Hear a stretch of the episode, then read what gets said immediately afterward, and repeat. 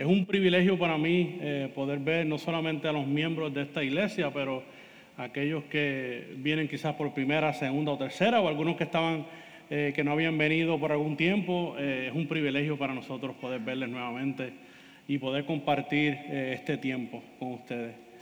So que sin más preámbulo, yo quiero que por favor usted busque en la Biblia, en el Evangelio según Mateo, capítulo 6 son solamente los primeros cuatro versículos de este capítulo, pero le aseguro que son cuatro versículos que pueden cambiar nuestra vida por siempre.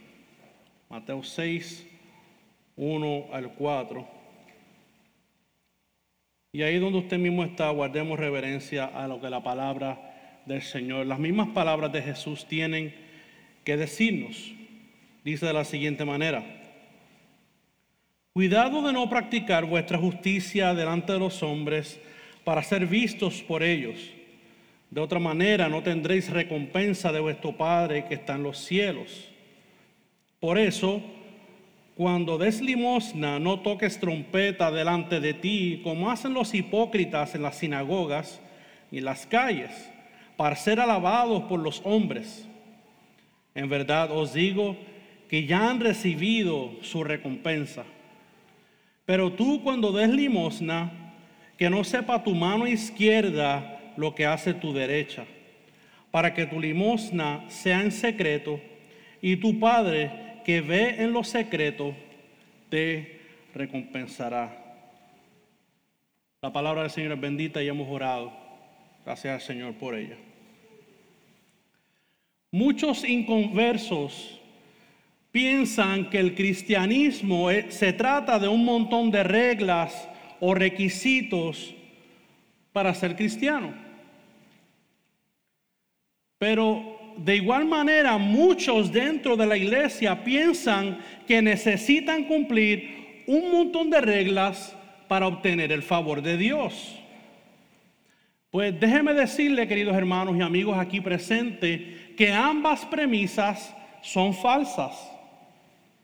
En primer lugar, el cristianismo no es un montón de reglas. El cristianismo es un estilo de vida producido por la gracia de Dios que en consecuencia vivimos de la manera que Cristo vivió. Y en segundo lugar, los creyentes no cumplen o no cumplimos con ciertos requisitos para obtener el favor de Dios. Ya Jesucristo obtuvo el favor de Dios por nosotros. Hoy simplemente obedecemos sus mandamientos porque es el fruto o el producto de la obra del Evangelio en nuestras vidas. Y en esta mañana vamos a entrar a lo que es esta nueva sección, comenzando en el capítulo 6 del Sermón del Monte, que tiene que ver específicamente con la piedad del cristiano. Y donde vamos a ver también que en esta sección es necesario que nuestro Señor llamado Salvador Jesucristo necesita clarificar, clarificar la práctica genuina de la vida cristiana. Pero de modo de resumen, la semana pasada el pastor Félix Cabrera nos predicó sobre Mateo 5 del 43 al 48, donde vimos que todos aquellos que son parte del reino de Dios son llamados a perdonar a quién? No solo a su prójimo, son llamados a perdonar aún a sus enemigos de igual manera. Sabemos que es fácil amar a alguien que se deja amar. Fácil amar a un compañero, un amigo, una amiga. Pero amar a nuestro enemigo, ay Señor, eso sí que está bien difícil. Imagínese si es difícil que Dios mismo se tuvo que encarnar para amar y morir por sus enemigos. Por lo tanto, cuando amamos a nuestro enemigo, reflejamos el Evangelio de Jesucristo en nuestras vidas. ¿Y cómo lo hacemos? Ah, porque somos suficientemente buenos para cumplir estas cosas. Porque Héctor tiene, bueno, es, más de esto que lo que tengo de esto, pero, pero porque tiene mucho carbohidrato y mucha fuerza, ¿lo puede lograr? No, no lo logramos por eso. Lo logramos porque hemos sido regenerados por medio del Espíritu Santo de Dios. Y Él nos ayuda a obedecer sus propios mandamientos. Y otra cosa que debemos de recordar en esta serie que hemos visto, cómo Jesús ha estado tan interesado en el corazón del creyente, no solamente en lo que es la práctica, es que la práctica tiene que estar saturado de un corazón que agrada y ama a Dios. So que Cristo está enfocándose en la esencia de la ley, que es un corazón que obedece al Señor. En otras palabras, no es cometer adulterio por no cometer adulterio, no es robar simplemente por no robar. Es que amemos a Dios de corazón. Y en el asunto, y en, disculpen, en el pasaje que vamos a ver hoy, no es nada distinto. Todavía nuestro Señor Jesucristo no ha soltado este asunto de que obedezcamos y practiquemos la verdadera vida cristiana de corazón. Veamos entonces el primer versículo del capítulo 6 del Evangelio eh, de Mateo, donde vamos a ver la médula o el principio que Cristo le está enseñando a sus discípulos. Este primer versículo le he titulado como la advertencia. Vamos a ver qué, qué es esta advertencia que Jesucristo le da a sus discípulos por en consecuencia a nosotros en el siglo XXI. Es interesante que Jesús comienza, comienza diciéndole a sus discípulos, cuidado. Así comienza el versículo 1, cuidado. O sea, Jesús les está dando una advertencia sobre una práctica que pudieran incurrir.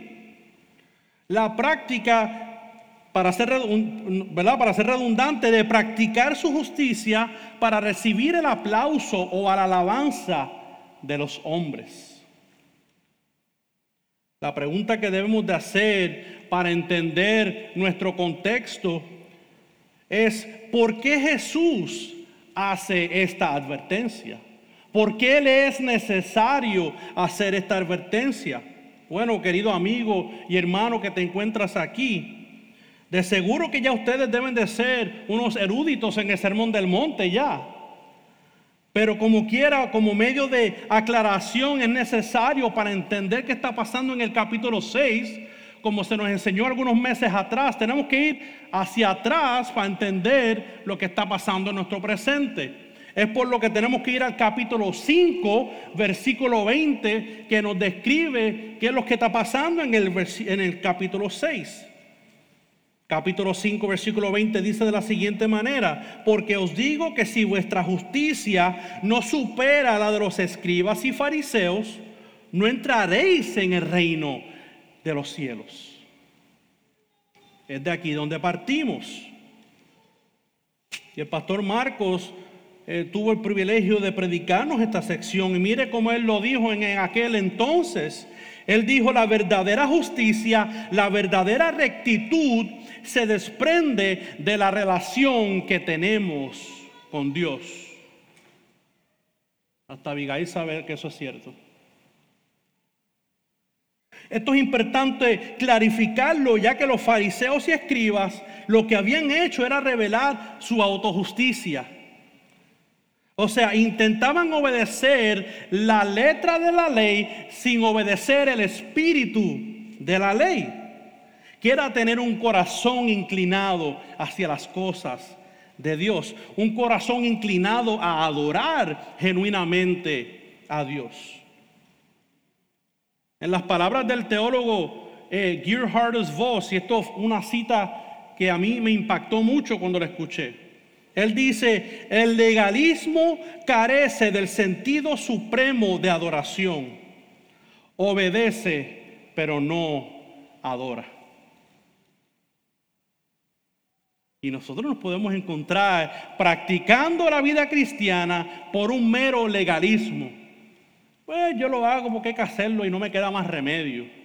Eso es muy distinto a lo que el pastor Félix nos dijo la semana pasada, que en ocasiones que tenemos que forzarnos a obedecer la palabra, pero en ese transcurso el Señor cambia nuestro corazón.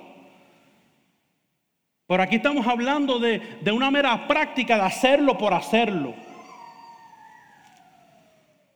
El legalismo carece del sentido supremo de la adoración. Obedece, pero no adora. Por lo tanto, cuando llegamos al versículo 1 del capítulo 6, los discípulos pueden entender lo que Jesús le está tratando de explicar, tratando de decir. No practiques tu justicia para que los hombres te vean, pues ciertamente esa será tu recompensa pero hazlo de manera que el Padre te vea y te recompense en los cielos. Pero ¿qué quiere decir nuestro Señor Jesucristo con este tema de la recompensa? Y espero yo no meterme en un grave problema aquí con este, con este tema, pero es un tema que permea bastante el sermón de nuestro Señor Jesucristo. Y como modo de aclaración sobre este tema, déjeme explicarle primero lo que Jesús no quiere decir con recompensa. Lo que no quiere decir con recompensa. Esta recompensa no quiere decir que los creyentes tenemos algún mérito en nuestra salvación. Esto no quiere decir que Dios nos da más favor por practicar más la justicia que otros.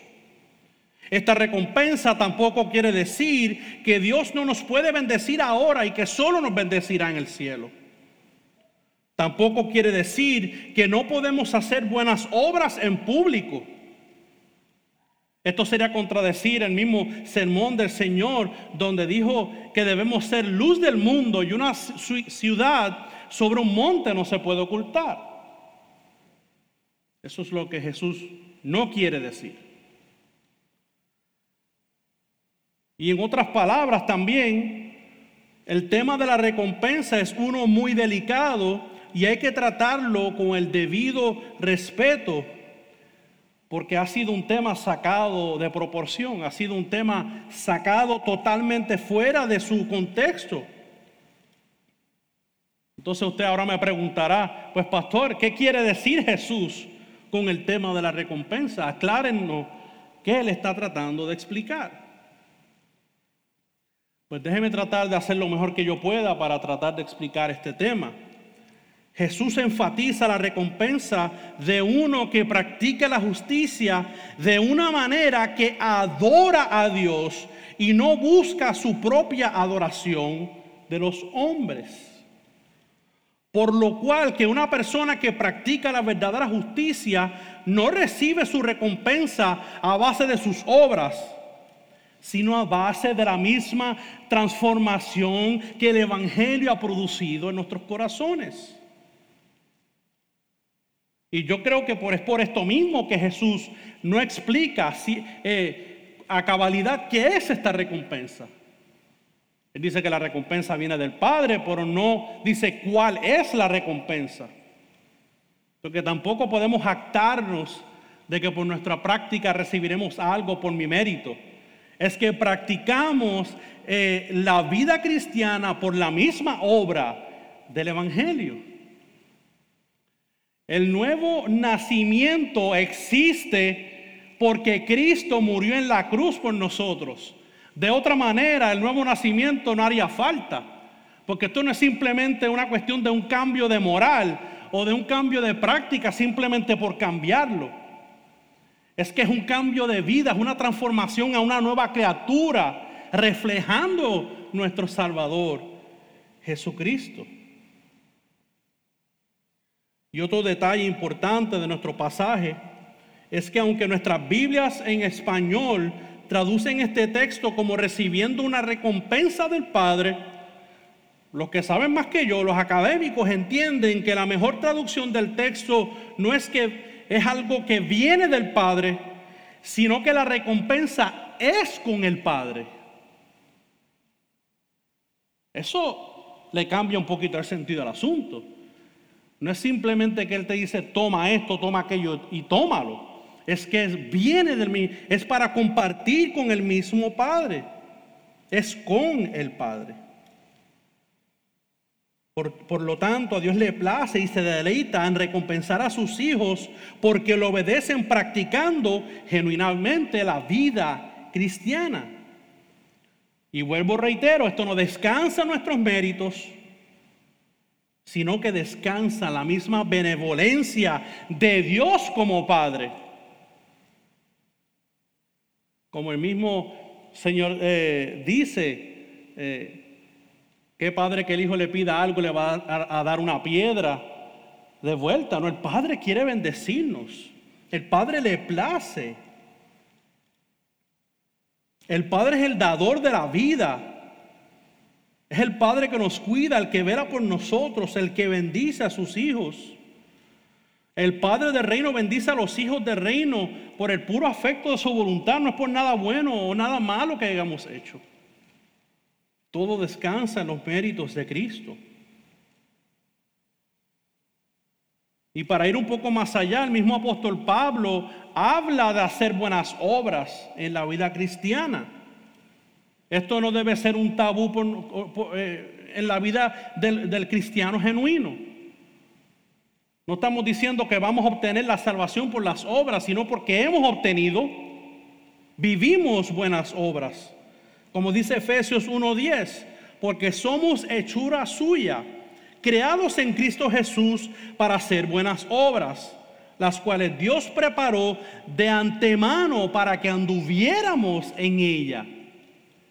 Por lo tanto, esto no es algo foráneo en las escrituras, es que el mismo Dios las preparó de antemano para nosotros. Eso pudiera significar que las preparó desde la eternidad, desde siempre. Porque Dios siempre ha existido. Para que tú y yo, hermano, viviéramos por ellas. O en ellas, perdón. Y mire qué cosa más interesante. A Dios le place que vivamos la vida cristiana practicando la justicia, viviendo en buenas obras. ¿Y sabe algo? Él también nos recompensa. Las obras me las da Él a mí y todavía Él le place recompensarme a mí, recompensar al creyente. Usted ve como no hay nada que nos pueda dar mérito alguno en nuestra práctica cristiana, porque todo proviene de Él y para Él, como dice el apóstol Pablo en Romanos y en Colosenses. Todo es para Él y por medio de Él. Entonces esto me lleva a hacer una pregunta.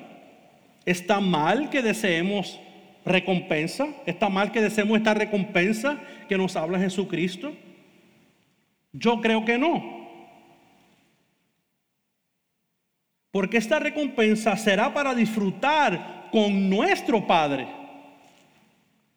Por ejemplo, a Jesús, a nuestro Señor y, y Salvador Jesucristo, se le dio una recompensa por haber cumplido el plan de la salvación. En Hebreos 12.2 nos dice, puesto los ojos en Jesús, el autor y el consumador de nuestra fe, quien, quien por el gozo puesto delante de él soportó la cruz, menospreciando la vergüenza y se ha sentado a la diestra del trono de Dios. Cristo le esperaba un gozo. Había algo que él estaba esperando una vez él cumpliera en su carne el plan que Dios le había enviado a cumplir.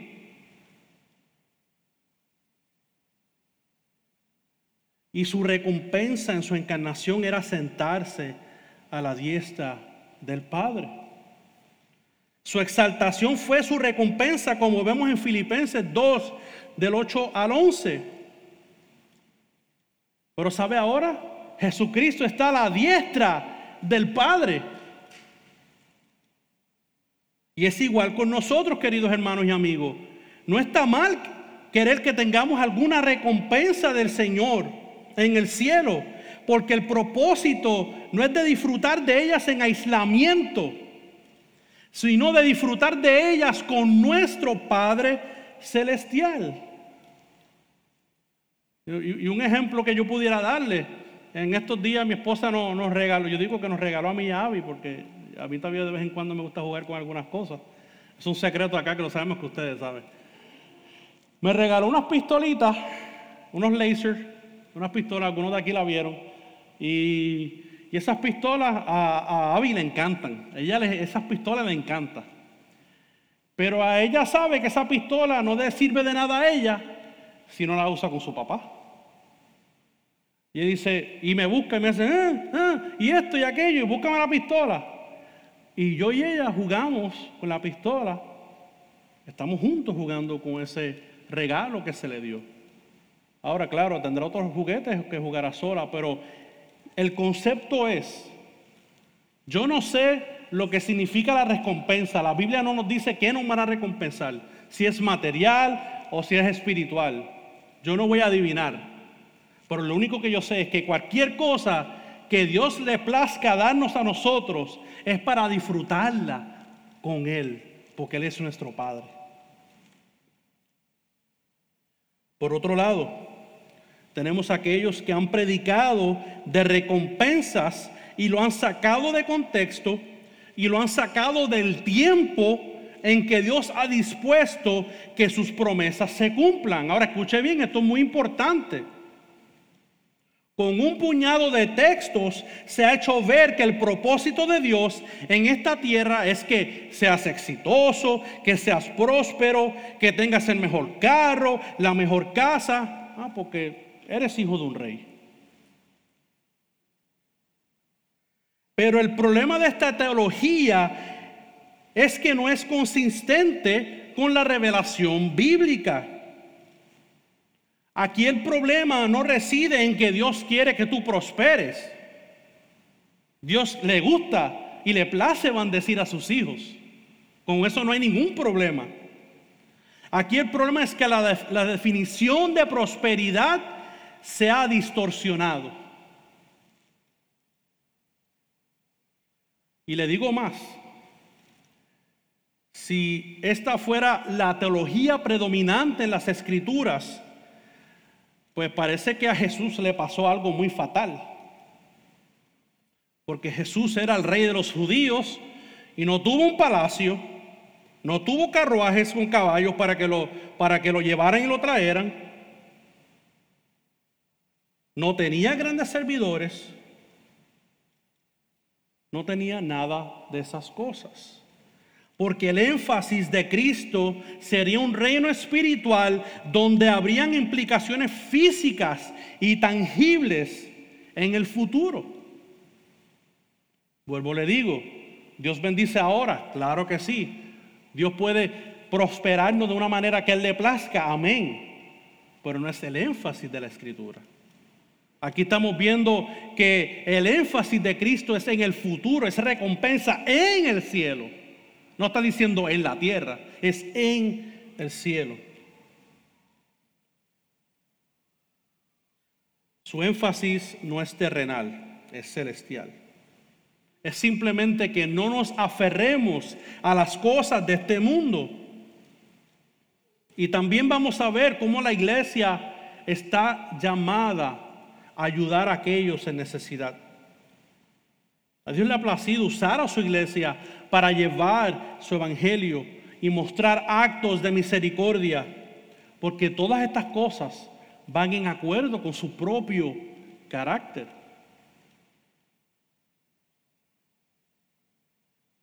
Y un día, hermano y amigo, un día no habrá más necesidad física.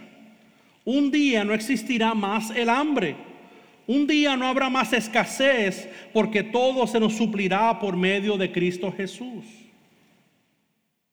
Y en ese momento a Dios como buen padre recompensará a sus hijos.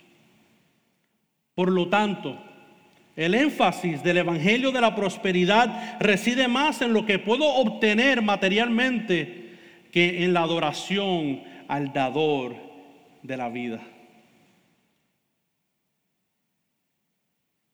Y es por esto mismo que Jesús continúa con este tema de practicar la justicia apropiadamente.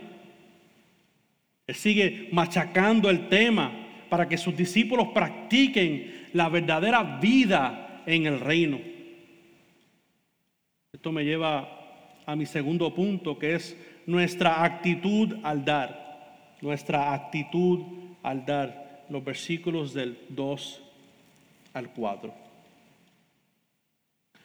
Después que Jesús le da el principio de hacer actos de justicia de una manera bíblica, ahora él pasa a la práctica, pasa a dar un ejemplo de cómo esto debe de lucir.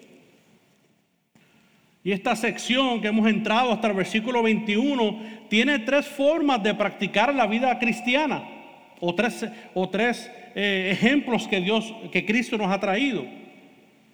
La primera es dar a los necesitados, la segunda es la oración y la tercera es el ayuno. Pero hoy solamente tendremos tiempo para tocar la primera, es en dar o ayudar a los necesitados. Aquí nuevamente Jesús se ve en la necesidad de clarificar la verdadera intención de la ley, ya que era un mandato el cuidar de los mismos pobres. Para nosotros hoy es común que el gobierno se encargue de aquellos, ¿verdad? Que, no tienen dinero, de aquellos que no pueden trabajar, que cuiden de aquellos que, que tienen escasez. Pero en el tiempo de nuestro Señor Jesucristo en Palestina, y más en el primer siglo, la propia comunidad debía de cuidar a sus pobres. Esto lo vemos en Deuteronomio 15:11, donde dice, porque nunca faltarán pobres en tu tierra. Por eso te ordeno diciendo, con liberalidad abrirás tu mano a tu hermano, al necesitado y al pobre en tu tierra. Por lo tanto, esto era una ordenanza de parte de Dios. Estaban muy familiarizados con los mandamientos de Dios. Pero como vemos en el mismo pasaje, los hipócritas tocan trompeta delante de ellos. ¿Por qué es esto de tocar trompetas? Cabe señalar, queridos hermanos, que no se sabe con certeza si la expresión tocar trompeta es un hecho realmente histórico. Lo que se cree es que literalmente se tocaban trompetas para llamar a los, para juntar y llamar a los pobres y darle limosnas. Pero si este hecho fue real o no, la interpretación de Jesucristo como quiera es clara. Tocar trompeta delante de ellos es sinónimo de llamar la atención de todos los que están alrededor con la intención de ser visto en hacer una obra de caridad como ayudar a necesitado. ¡Hey! ¡Toma! Y todo esto está lleno aquí y la gente está viéndome, yo ayudando. Uf, y se me, infla, se me infla el pecho. Porque yo estoy ayudando a aquel que necesita. Eso es lo que Jesucristo está diciendo. Y similarmente vemos lo mismo en la sinagoga, ya que era un lugar público donde había mucha gente. Y pues en las calles, imagínense, ni decir, aquí no existían carros, no habían trenes, como en nuestro día. El medio de transporte común eran las piernas. O sea que imagínense, las calles estaban llenas siempre de gente. Y debido a esta situación es que Jesús dice que las personas que dan en estos lugares, de esta manera, es bien específico lo que él dice, él está diciendo que son hipócritas.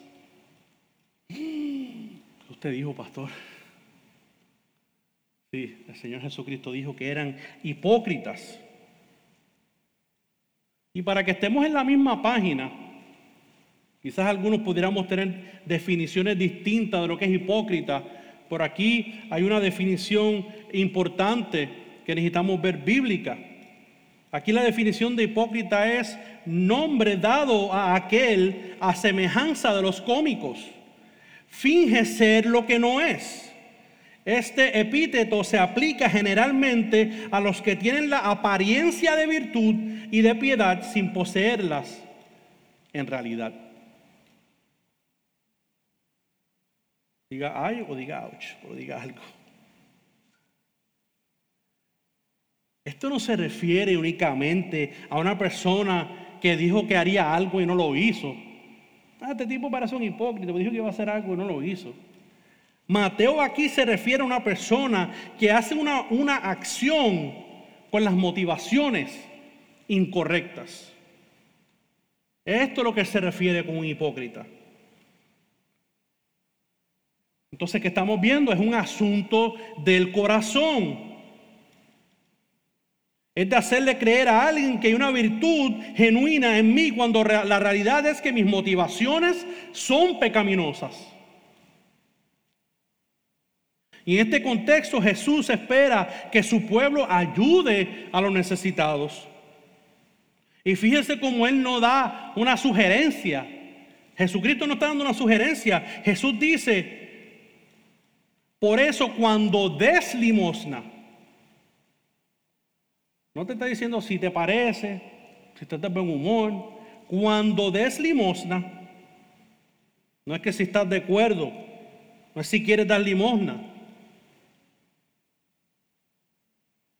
Que cuando la des, no quieras recibir la recompensa, el aplauso de los hombres.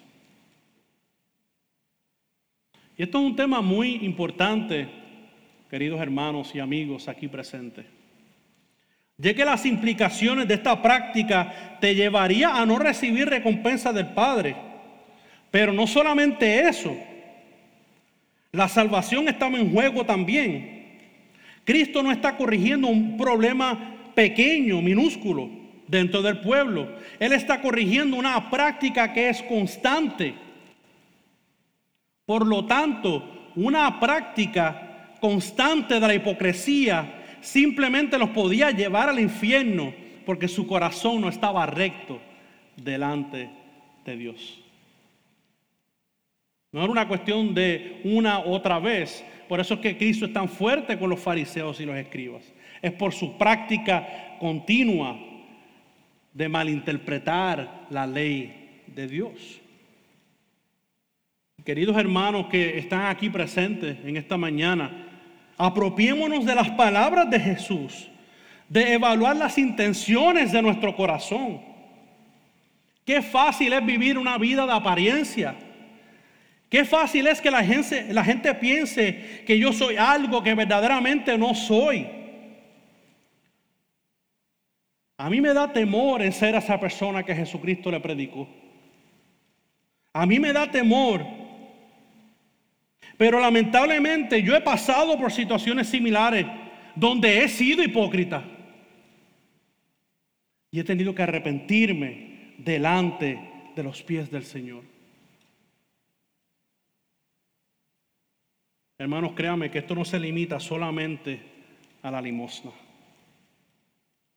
Ciertamente debemos de practicar nuestra vida cristiana dándole a los necesitados. Por el énfasis más completo de este pasaje, no es solo el dar, sino el que evaluemos nuestras verdaderas intenciones. Que evaluemos nuestro corazón. ¿Qué tipo de vida estás viviendo, hermano y amigo? ¿Es tu vida una de apariencia, de piedad? Ustedes no saben lo agradecido que yo estoy de tener el privilegio de servir con otros pastores, porque nos cuidamos los unos a los otros. Y cuando yo he fallado, cuando yo he cometido pecado, ellos me escuchan, oran y me ayudan. Ellos velan por mi alma. Hermanos, a mí me da temor ser un hipócrita.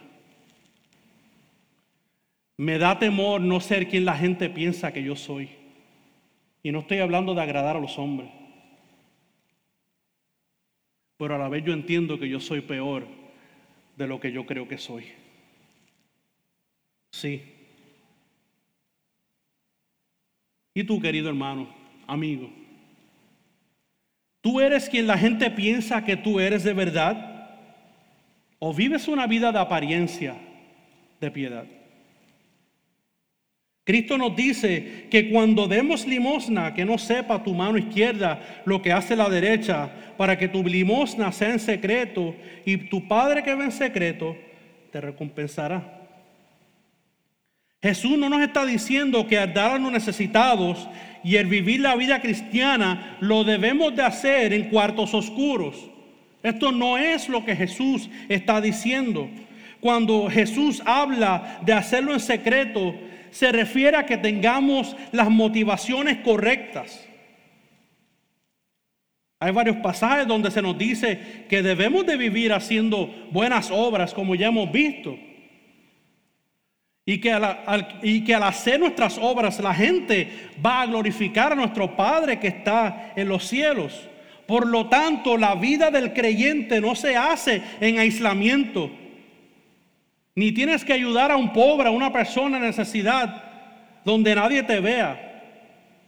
La intención de Cristo es que la única manera de recibir una recompensa del Padre la única manera de vivir una vida cristiana genuina es que nuestros corazones amen y adoren a Dios genuinamente. La única aprobación que usted y yo necesitamos viene de Dios. No viene del hombre. Yo no tengo que buscar el aplauso de la gente. Yo ni siquiera tengo que buscar el aplauso de la iglesia. No tengo ni siquiera que recibir el aplauso de mi propia esposa. ¿Por qué? Porque yo debo de obedecer a Dios de un corazón sincero. Y como consecuencia yo intentaré dar lo mejor que yo pueda donde Dios me ha puesto. Pero usted sabe algo que yo sé que tampoco soy suficiente para estas cosas, que solamente Dios es suficiente para todas estas cosas. Y sé que van a haber personas que se frustrarán conmigo. Hermanos, algunas personas van a pensar que usted es la última Coca-Cola del desierto. Y sabe que usted también va a frustrar a esa persona. No una ni dos veces, algunas veces más. Siempre defraudarás a alguien. Siempre yo defraudaré a alguien porque seguimos siendo pecadores. Es por eso que donde único, de donde únicamente no seremos defraudados, es si seguimos mirando a Jesús. Él no nos defraudará porque no nos ha dado lo que, lo que merecemos porque murió por nosotros aun cuando éramos sus enemigos. Y porque a pesar de eso permite que con el sudor de su frente usted se gane el sustento.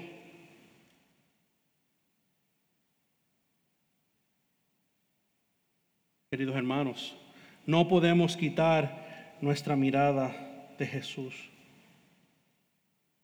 No podemos quitar nuestra mirada de Jesús. Hay pastores que usted no entiende, es que mi, mi vida es difícil. Estoy seguro que es posible que su vida sea difícil, pero nunca ha llegado al punto de tener que morir por sus propios pecados. Usted podrá quejarse por la vida que tiene, pero en las palabras del pastor McDermott, unas palabras que me impactaron estos días, él dice, la envidia anuncia tu descontento con Dios. Cuando dices quiero más o quisiera tener la vida que fulano o fulana tiene, le estás diciendo a Dios, aborrezco la vida que tú me diste. Dios, te equivocaste conmigo. Estamos desafiando a Dios. Y todo eso porque nuestro corazón puede estar alejado de Dios. Preferimos el reconocimiento, preferimos lo material o cualquier otra cosa por encima de Dios. Lamentablemente, así somos. Tenemos un ejemplo claro en el pueblo de Israel. cuando salió de Egipto, querían volver porque preferían la seguridad material que tenían que la libertad y la provisión que Dios les ofrecía. Todo porque su corazón estaba alejado de Dios. De modo que Dios sí espera que tú ayudes al necesitado, porque transmite el carácter de Dios. Pero más que nada, que cuando vivamos la vida cristiana, que la practiquemos genuinamente, con un corazón que ha sido regenerado por su Espíritu Santo. La ventaja que tenemos los creyentes, queridos hermanos, es que cuando fallamos, el Espíritu Santo nos convence de pecado. So que no hagamos caso omiso al Espíritu. No ignoremos su voz cuando nos convenza. La evidencia de una verdadera piedad es el arrepentimiento. Es el arrepentimiento. Usted podrá decirme, pastor, yo sé que el Espíritu de Dios mora en mí, pero es que yo no tengo las fuerzas o la valentía para mantenerme lejos del pecado. Yo soy muy débil. Es una mentira de Satanás. Es cierto que hay tiempos de debilidad, nadie ignora esa realidad. Pero usted decir que no puede mantenerse lejos del pecado es hacer a Dios mentiroso, porque la promesa del nuevo pacto incluía que esa misma ley que está exponiendo Jesucristo sería escrita en todos los corazones de aquellos que han sido regenerados por medio del Espíritu de Dios. En Jeremías 31, 33 al 34 está claro de que se componía el nuevo pacto porque este es el pacto que haré con la casa de Israel después de aquellos días, declara el Señor. Pondré mi ley dentro de ellos y sobre sus corazones la escribiré y yo seré su Dios y ellos serán mi pueblo.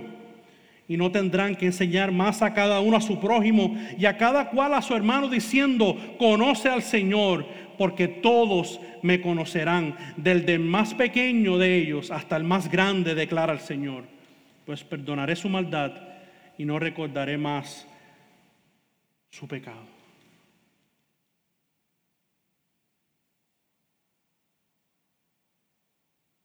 Usted sabe que es que Dios, por la obra que Cristo ha hecho, mediante la aplicación del Espíritu a nuestros corazones, ya esa ley no se quedó en una tabla escrita que está en su corazón y está en mi corazón.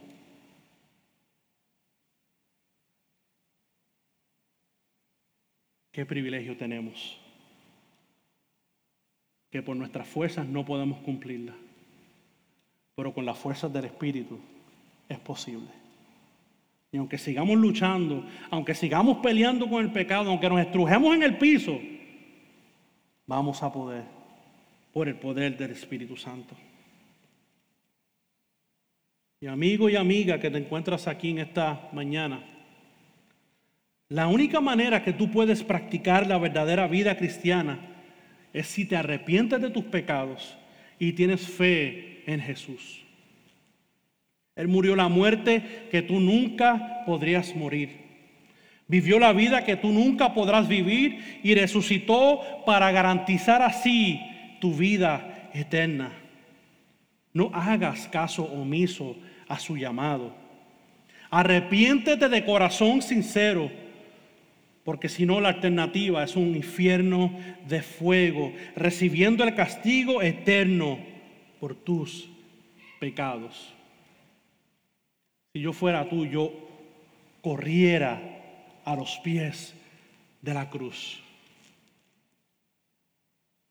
Corre a los pies de la cruz, querido amigo y amiga, si estás aquí. No te dejes llevar por la cultura, no te dejes llevar por la sociedad, déjate llevar por la palabra del Señor.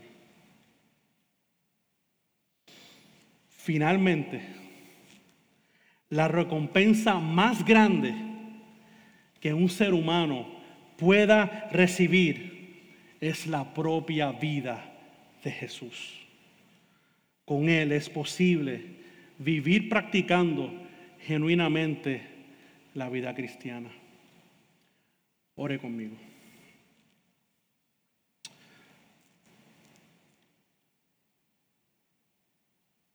Padre amado, es que tu palabra no, no nos deja de confrontar, es que tu palabra no nos quita el guante de encima, porque es que somos pecadores. Y es porque si no es así, Señor, somos propensos a seguir cayendo. Gracias por tu exhortación. Gracias, porque qué fácil es que la gente me vea haciendo muchas cosas y no sepan que mi corazón puede estar bien alejado de ti. Oh Señor, yo te pido perdón, Señor, porque cuántas veces es fácil uno esconderse detrás del servicio. Qué fácil es esconderse detrás de las posiciones. Qué fácil esconderse detrás de los rostros que supuestamente se ven felices. Somos, como dice la definición, somos cómicos, payasos que nos escondemos detrás de nuestros propios rostros. Permítenos ser una iglesia que rinda cuenta.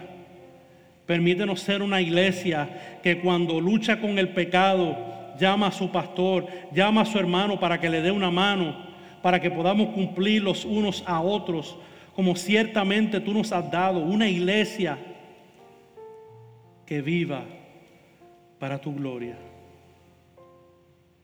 No es haciendo grandes ruidos, grandes estruendos para llamar la atención. Es que vivamos de manera humillada, en arrepentimiento delante de ti y cuando fallemos tenemos una mano que nos sostiene. Y tu gracia está disponible para nosotros. Nos acercamos hasta ante tu trono. Porque recibimos gracia para el oportuno socorro. Cuando estamos ahogados, tú estás ahí para nosotros. Gracias, Padre amado. Gracias por tu Hijo. Gracias porque no nos tenemos que quedar así porque podamos levantar nuestras cabezas y ser restaurados en tu nombre. Es mi oración, Señor, que en esta mañana yo espero que algo se haya, haya podido quedar en los corazones de los hermanos. Úsalo para tu gloria. Y lo que no, Padre, dale oídos sordos. Que todo lo que hagamos sea para tu gloria y para tu honra. Amén.